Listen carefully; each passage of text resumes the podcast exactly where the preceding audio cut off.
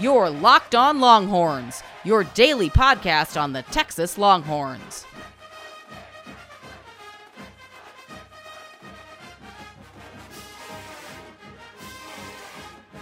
It is Wednesday, July 1st. You are listening to the Locked On Longhorns podcast. I'm your host, Patrick Kahn. Follow me on Twitter at Pat Sports Guy. You can follow Cammy at CammyNG. Or follow the show at LO underscore Longhorns on Twitter. Cammy, it is a new month, which means we're that much closer to football. We hope. Hopefully, hopefully, yes. Yes, let's throw in the we hope. I'm not going to say foregone conclusion, but it's getting closer. Um, you know, it's been a little bit since uh it's been about a week since we recorded a podcast, but there's a lot to talk about today. We got a jam-packed show. Oh yeah, um, definitely. Now that we're doing just once a week, but we did miss out on your birthday, so we need everyone to wish you a happy birthday. Even though well, um, you, you kind of had the day off, which I guess you deserved. It was your birthday, and it was a Friday, so right. You know, you got to take some time to yourself and kind of relax and, and, and refuel, and you know, get ready to rock and roll. And as we're heading into July, I'm ready, and uh, I appreciate the happy birthday. I know you sent me a nice message on Twitter and text message, mm-hmm. but uh, maybe the people who listen to the podcast didn't know. So I appreciate that. Uh, so let's dive right on into this packed show. We're going to talk a little bit about Texas OU, the most important game. Aggies upset they were left off of Madden 21, Cammy. well, let's start out. laugh about that. We can always laugh about that, and uh, I think Aggies are still mad that they're losing to Mack Brown over a decade later. But let's uh, let's get into the most important game for the Texas Longhorns in 2020, according to ESPN, who put out their most important game for the projected top 25 in their ongoing projected top 25 series that they keep doing. For the Texas Longhorns, they didn't choose the Oklahoma game. They went with LSU. Surprise? Um, not particularly. And I did think it was interesting because they also picked Texas as the most important game for Oklahoma. But I think the reason they picked LSU is because that's kind of like the first um, indicator of, I guess, uh, is Texas really back? That type of thing. I mean, with the it's probably the toughest test for the uh, two new coordinators. So they just have a lot of questions surrounding them, and not to mention, I mean, LSU is the defending national championships, and you have to go to Baton Rouge, which is hard enough in itself. So um, even though they have a lot of new starters out there, they still have um, a really, I guess, impressive coaching staff and head coach out there. So they have several highly rated recruits also just waiting um, to kind of be the next man up. So I think that's going to be Texas's probably toughest game this season. And it's also away and it's early on when you have kind of a completely revamped coaching staff. So uh, I do think that's the most important game, but you all have to, you also have to think about um, they've had minimal, I mean, very minimal off-season work, uh, at least as a team this season. And so I think the first game of the season could actually be up there for pretty much every team. I think that's going to be a little bit of a shock for um, a lot of teams around the league. I think it's going to be a larger stepping stone than most years, uh, the first game of the season, but um, that's if it kicks off as scheduled. So, yeah, I, am not too surprised. I, I, thought it would either be LSU or OU. Uh, for me, it's obviously LSU because honestly, if you go back to last season, I think the loss to LSU kind of kicked them, you know, knocked them oh, off yeah. the track for an opportunity to play uh, for the Big 12 championship and hopefully a college football playoff berth. Obviously, they had other losses in that season, losses that you did not expect. Uh, the TCU loss, for for instance, was one that I think really hurt them. Um, you know, they were able to, you know, the the loss to Oklahoma never helps. Uh, but I think that you can survive one conference loss. But if you have also your biggest game of the year being LSU, and obviously LSU went on win the national championship. Mm-hmm. You know, I mm-hmm. think that really set them off and, and, kind of knocked them off track. So I think the LSU game early on after they play South Florida at home, then they travel to Baton Rouge. I think that's a huge game for both teams because it can really derail the, any kind of national championship hopes for both teams. Right. Not so much to knock them completely off the track, but you know, then they're going to have to pick up a game somewhere else. You know, if right. Texas was to lose to LSU, uh, you know, just a few weeks later, they have to beat Oklahoma at the Cotton Bowl. I, I, I don't think there's any way you get around that. And obviously for Oklahoma, their projected most important game of the year is going to be against Texas. When you look at their, I guess their non-conference schedule, their big game is against Tennessee. You know, so I don't think and, and it's not a knock to Tennessee, but while Tennessee is doing very well in the recruiting trail, uh, as far as on the football field, they're not there yet. Yeah, exactly. They're not amongst the SEC elites. They're not against the top teams in the SEC. And until Tennessee can beat teams consistently like Georgia, Georgia, Florida, Alabama, LSU, they're not going to be in contention. But you know that was that was I think a no brainer. Texas OU. It's going to be a huge game for both teams. You know, I thought was interesting though is Oklahoma State. You know, who's also projecting that top twenty-five, and they put TCU as their most important yeah. game, which which I was like, uh, I don't understand how a team who's projected to be six and six this season kind of finish middle of the pack and be your most important game when you play teams like Texas, when you play the Battle of Bedlam. I don't yeah. see how that's their important game. I think the reason they probably did that, um, now that I'm thinking about it, is just because they had already talked about Texas and OU so much. I mean, obviously, Texas OU is a big game in itself. They already mentioned that. Uh, Texas playing LSU. I think, obviously, for Oklahoma State, um, within the conference at least, uh, Texas and OU are by far, and even maybe Iowa State, I would have maybe put them ahead of TCU right there. But um, yeah, that's that's hard. I'm, I'm thinking they maybe think that could be an upset game for Oklahoma State. Um, I'm not sure kind of how they play each other, how the last few years have gone with that particular matchup. But I'm assuming, and we even say this sometimes uh, in regards to Texas, that TCU can come in and beat you um, any given week. I know uh, they still have Patterson out there, so and they have a really good secondary actually. So I think they're kind of more of an upset feel than anything else because Oklahoma State has several other teams that are more talented than TCU on their schedule. Yeah, no, I, I agree with you 100%. Like, you know, it's obvious that they probably, like you said, they've already talked about Texas and OU a lot. So maybe, you know, they didn't want to mention those teams. But, but to me, I don't see TCU as a, as a team that that's really up there right now. So I, I kind of looked at that and was like, okay. Uh, but yesterday, did you hear EA Sports was announcing some of the changes that they're making to the Madden 21 NFL franchise? Oh yeah, I saw I saw that on Twitter.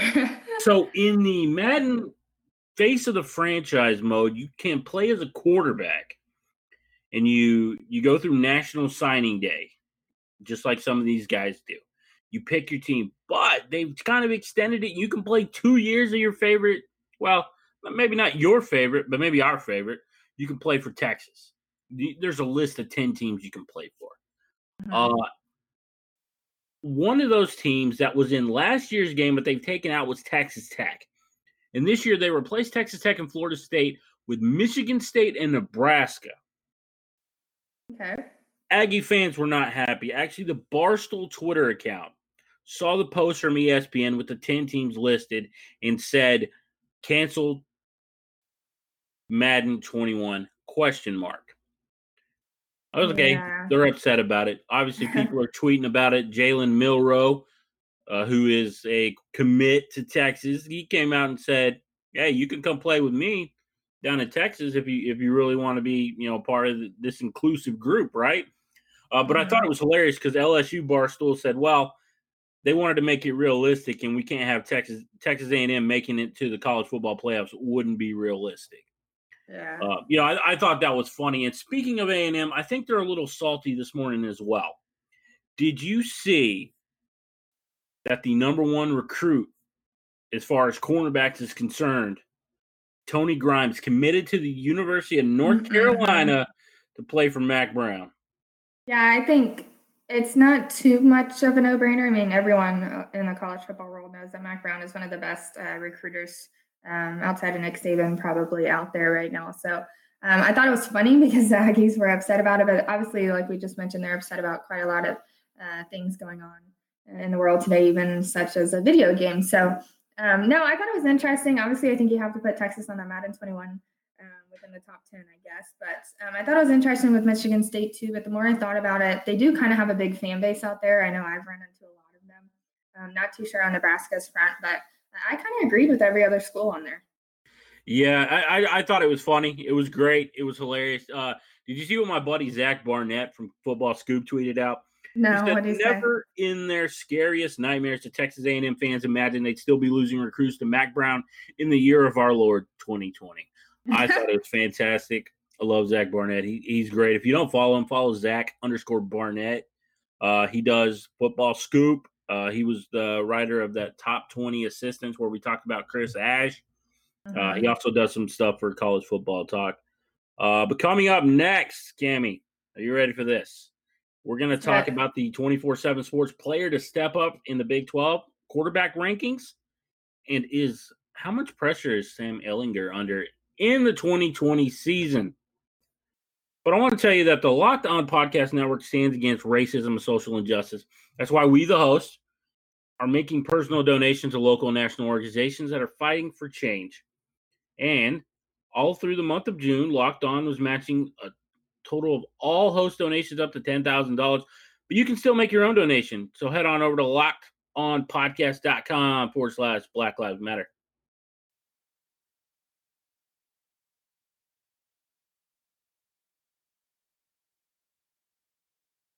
Cammy, as we're gearing up for the season, a lot of lists are coming out and, and articles about this player and that player, and, people are talking about preseason all conference teams. 24 7 Sports has put out an article on the one player for each Big 12 team to step up in 2020. For the Texas Longhorns, a little surprising, they're going with wide receiver Brennan Eagles. Yeah, I mean, isn't that kind of who you would pick in terms of like stepping up? Because I think um, outside of the wide receiver group, everyone else is somewhat experienced. And even though Brennan Eagles is kind of their most experienced, he hasn't really been their number one guy, obviously. So, um, and he's kind of had some, I guess, question marks off the field regarding everything going on, um, not knowing whether he's going to choose to sit out or not. I personally think he's going to play. But um, Tarik Black's coming in. He's obviously going to provide a lot of competition for him. So, yeah, I think that's kind of the only guy you could really, I guess, choose in order to step up. I think I would go with defensive back Caden Sterns, guy who really jumped to the forefront of the conversation his freshman year. He had four interceptions. He had some really big plays his freshman season. Last year, no interceptions, battled injuries all year long. You know, so he's he's a guy that I I would look at as the step up. You know, he's a guy that I think as he does well, the defense does well.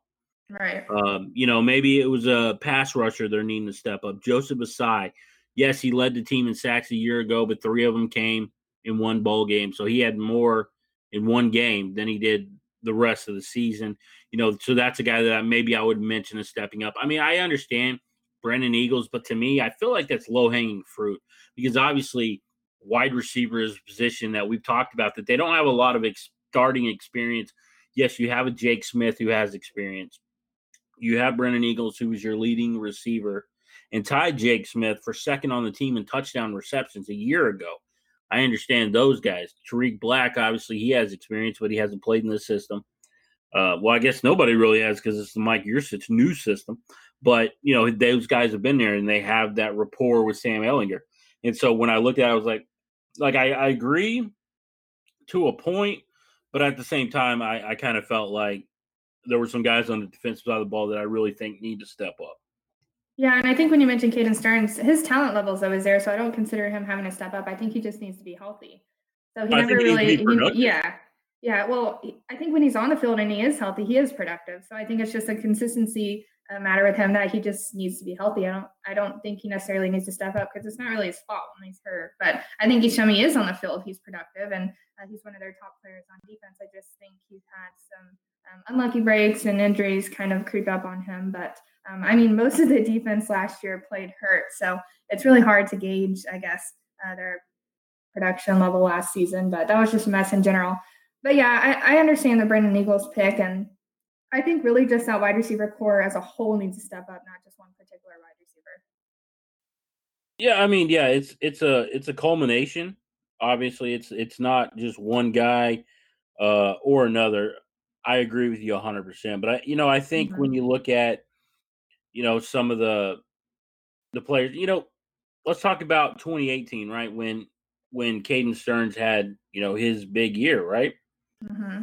Uh, they had they had guys that were getting to the quarterback consistently. And I will always tell you that a pass rush helps your coverage and your coverage helps your pass rush but they had Charles Omenihu, who had nine and a half sacks. Gary Johnson had six and a half that year. Anthony mm-hmm. Wheeler had another four, you know. So they lost those guys who were bringing that production. And I think that that might have been a cause of why they didn't do so well. Obviously, the Todd Orlando defense, enough has been said about that. But, you know, that's a, one thing that I look at and think, you know, that's why they didn't do so well. Uh, let's get over into our uh, top quarterback rankings. So we talked about this last week about my top 10 rankings. Well, I went on the Sirius XM Big 12 radio show uh, that you can hear today. And I was talking with Ari Temkin and uh, Dave Archer, former NFL and Iowa State quarterback. And we were talking about our rankings, and, and you know, they Dave felt like my rankings one through three were spot on. Right. And obviously, yeah, I went Ehlinger, Brock Purdy, uh, Brewer, where me and him differed. We had the same top five. We just had a different order. He actually had Spencer Sanders ahead of Rattler. Yeah, we've kind of talked about that on the, I guess, right. a couple of episodes too. And I, I mean, that that's kind of just in there because I guess Rattler is so inexperienced, and we haven't really seen him in a big game or anything like that. And Sanders has a lot of potential, and we we obviously know the weapons around him. So yeah, I think that could go either way. Yeah, the the thing that was interesting about it was when I was talking with with Archer about it. Uh, you know, we agreed that Sam Ehlinger by far, and that was the surprising part, was to me and to him the number one quarterback in the conference, which surprised me because he's an Iowa State guy. I expected him to say Brock Purdy, uh, but he said Brock Purdy will be there. But you know, they, they talked about the pressure, right? Mm-hmm. There will be pressure on Brock Purdy to succeed and to get Iowa State kind of out of the doldrums. You know, they were seven and six a year ago, so they were better than they've been in years past. But you know, he's talking about getting them to that level they were when they had Seneca Wallace. You know, right. where they were able to make those upsets, and, and, you know they were a team that you had to worry about, and that was a quarterback you had to worry about. But you know, when we talked about it, he he talked about Ehlinger about having this immense pressure on Ehlinger, and I, you know, I think it's he it does have more pressure, I think, than any other quarterback in the conference, and he might have the most pressure or at least top five in the amount of pressure riding on him in the entire college football world, just because of what the expectations are uh, for for the Texas Longhorns. And Mike Yurcich has come out and you know he set that mm-hmm. expectation mm-hmm. level of 45 points a game. All right, yeah. you know that that is some air raid Texas Tech offense when you're scoring 45 a game. So it's it's kind of interesting because he kind of comes from that background, you know, at Oklahoma State mm-hmm. where they mm-hmm. were scoring a lot of points. But that 45 a game, I mean, even though it is the college level and they pass a lot, the Texas offense isn't really known as a pass happy offense. They they've been more balanced. So it's going to be interesting mm-hmm. to see how much pressure on Ehlinger is to kind of mold his game into more of a passer and less of uh, a balanced attack of passing mm-hmm. and running.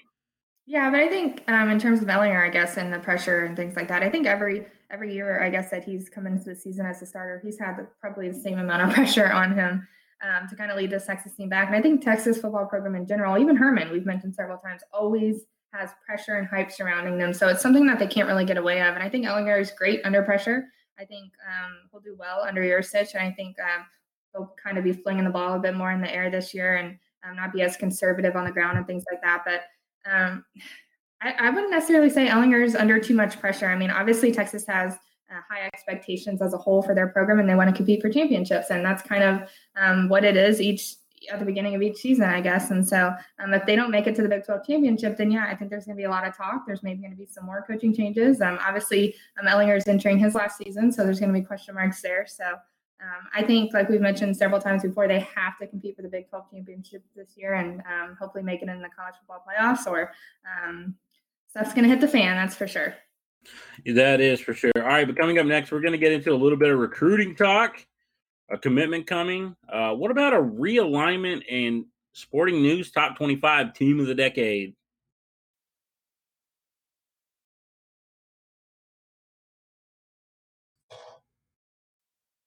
Cameron, recently when we talk about defensive backs, Jay Valai has been getting some top tier commitments, whether we're talking about Ishmael Ibraheem or JD Coffey. Mm-hmm.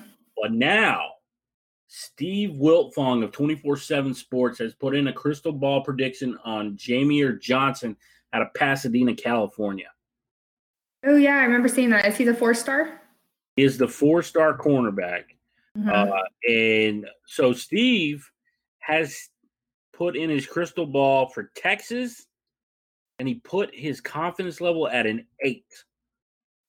Eight. Eight. Eight out of ten. So very, okay. very confident. Okay, yeah. For a second, yeah. I was like eight, like eight percent. Like you know, it shows the percentages. Yeah. Yeah. Okay. We're like eighty percent. No, yeah. but uh, so so it's trending Texas way. Texas could get another four-star recruit. He's a top 300 player in the country, ranked 17th overall at the cornerback position, 24th in the state. Uh, you know the the other schools that are amongst his top are. Arizona State, Colorado, Nebraska, Ohio State, Oregon, USC. Ooh, there's some there's some uh, big programs in there: Ohio State, USC, Oregon. Um, yeah, yeah. It, it feels like it feels like Texas is competing yeah. with USC and their former defensive coordinator Todd Orlando. Uh, you know, but it's interesting. It's another out-of-state recruit that they've kind of been going after, but another four-star cornerback could really help that defense as Jay Valai and Chris Ash try to try to build the defense mm-hmm. into their vision and, and, getting these guys. And he, you know, six foot, 170 pounds. Obviously, he could add a little mm-hmm. weight. Probably wouldn't hurt him at all. Uh, you know, that's another four star prospect that that I just I just love seeing Valai's um, hype and excitement all over social media, and I'm I'm sure the recruits and um, current teammates on the roster are all pumped about that. But his videos are awesome, and his tweets are always like kind of funny. So he has a lot of excitement and I guess energy surrounding uh, being at Texas. So that's fun to watch. Oh yeah, he has a ton of energy. I love that video of, of him singing and doing the hook 'em and then got him. I know, yeah, fantastic. Uh, yeah, so that so I just thought it was interesting that they got a potential recruit coming. He's actually set to make his announcement on July third. Coming up, two days. Coming up, so definitely pay attention to that. Uh, I know the July 4th weekend is going to be a big weekend for recruiting in the Big 12 as a whole. But if Texas can get in there and get another four star recruit and help build that top 10 class that Tom Herman's got going for him, and they can just continue to ride that momentum as we get closer to the college football season. All right, Cami, have you heard of Pat Forde, Sports Illustrated writer? Yes, I think um, that's actually something we were discussing the other day, correct? So his realignment idea, have you seen mm-hmm. Yeah, and you were actually a big fan of it.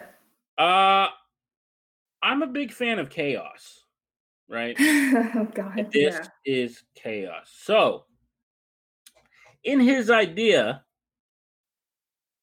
it's going to give the Southwest Conference a rebirth. You know, the Southwest Conference dissolved back in 1995 when they formed the Big 12, when they merged teams from the Southwest Conference with the Big Eight. In this rebirth, you would have Baylor, Oklahoma, Oklahoma State, TCU, Texas, and Texas Tech, all from the Big 12 going to the new Southwest Conference. The teams that mm-hmm. were not included from the from the Big 12 are West Virginia, Kansas, and Kansas State. Mm-hmm. Adding in Houston, North Texas, Rice from their old Southwest mm-hmm. Conference days, SMU, and Tulsa.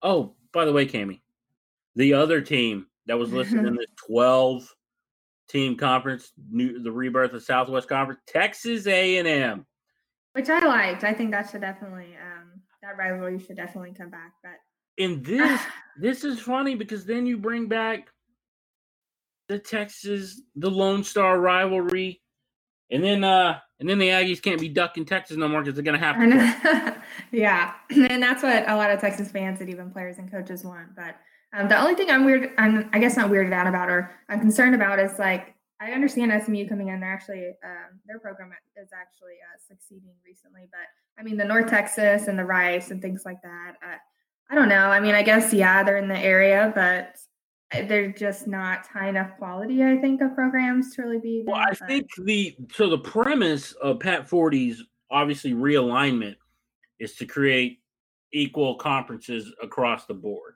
Meaning twelve teams per. The other thing was with this realignment was with the COVID 19 pandemic in mind, limiting travel. Gotcha. Yeah. stay regional. So that's well, why that makes sense. Mm-hmm. That's why you lose a Kansas, a Kansas State, but you add in a Tulsa. You right. add in North Texas, you add in Rice and SMU and TCU. You know, so you're staying somewhat local. I mean, as far west as you're going to go is Lubbock, Texas. Mm-hmm. Uh, yeah, I understand that then. And, and, the other thing was you would uh, the other ideas that he had in there was one non-conference game, no conference championships because you're going to play everybody. Right. So you'll have 11 conference games, one non-conference game, and then I think they said conference champions, and then a one at large bid would go into a expanded college football playoff. Well, I like the expanded college football playoff part because I think that needs to happen regardless. I, you know, I agree. I agree. I think when you add more in, it becomes more. You know, it's not as inclusive. Right. I mean, you have you can add things in there. You know, you can add teams in there, so it's not just four teams and you know you you miss out on maybe a team that's fifth or sixth or even up to eight you know give it a true playoff feel because right now it's i don't know it's kind of reminiscent to to the bcs in that you can miss out if you know you didn't have you know you didn't style point correctly you know right you, you know and and i know they they factor in some of that stuff but i think a top eight would be great top 10 top 16 i mean i I know you're gonna. In his idea, he said you're still going to have those bowl games, so teams that don't mm-hmm. qualify for playoffs still going to have an opportunity to mm-hmm. play a bowl game. You know, right. so I, I, think it was a great idea. Um, it's a little far fetched because I don't think that it'll happen because I don't think Texas A&M and Texas will ever be in a conference together. Ever. No, but we can still uh, hope. We can hope. You know, even if they don't bring back and put them in a conference together, how about we at least schedule the game. I mean, I know right. we talked about a lot, but that's what I want to see. I think a lot of people want to see that. It's a fantastic idea. All right, but let's go switch gears here. Uh, sporting news put out their top 25 teams of the decade. I thought after looking at the last decade, there's no way Texas. no. Right?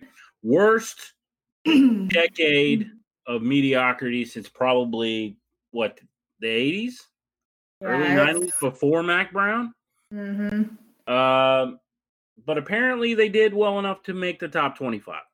Yeah, and I thought it was interesting. Um, one that they made it. It's kind of impressive, considering how like mediocre they've been, like we mentioned. But they did have a few major coaching changes, and um, they went through that quarterback rut for a little while, and then obviously Sam Ehlinger came in and Tom Herman, and they're hopefully on the rise. But they came at came in at number 25, so I mean barely squeaked onto this list. But I think the reason they made it is because of their uh, last two bowl wins, and so kind of how they did the point system over the past decade is like you got 10 points, which is the most if you won the national championship. If you even had an appearance in the national title game, those five points. Uh, bowl wins were I think around three points or something like that, and in the primary bowl game. So it wasn't just any bowl game. So uh, one of the big six, and then um, obviously Oklahoma. I mean Oklahoma, yeah, was at number four, but um, that's because they were in the college football playoffs, and I think that was quite a bit of points as well. But um, Alabama, Clemson, Ohio State were of course the top three, but. Um, I was kind of surprised, I guess, that Texas was number 25. But when you consider the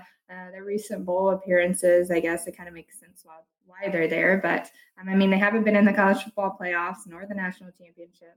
So I guess that's really all they had going for them. They had, uh, yeah, one New Year's Six bowl win against Georgia. Mm-hmm. And then obviously that was the same year they went to the Big 12 championship game. But, you know, I uh, think there was a few Big 12 schools ranked ahead of them. I, I want to say Oklahoma State was ahead of them as well. Uh, yeah, I, I, I can't recall. I just saw I scrolled down until I saw Texas, and I was like, oh, they yeah. really did make it. You know, uh, but hopefully the next decade is a lot more fruitful. Uh, well, hopefully Tom Herman continues this momentum he's on. I mean, he's got three straight bowl wins, and uh, hopefully continues. And I'm hoping that we see a much bigger bowl game in 2020. But that's gonna do it for this edition of the Locked On Longhorn podcast. Make sure you check out our friends over at the Locked On NFL Draft Podcast, Benjamin Solak, Trevor Sikkema. They do a fantastic job. For Cami, I'm Patrick. We'll see you next time. Welcome.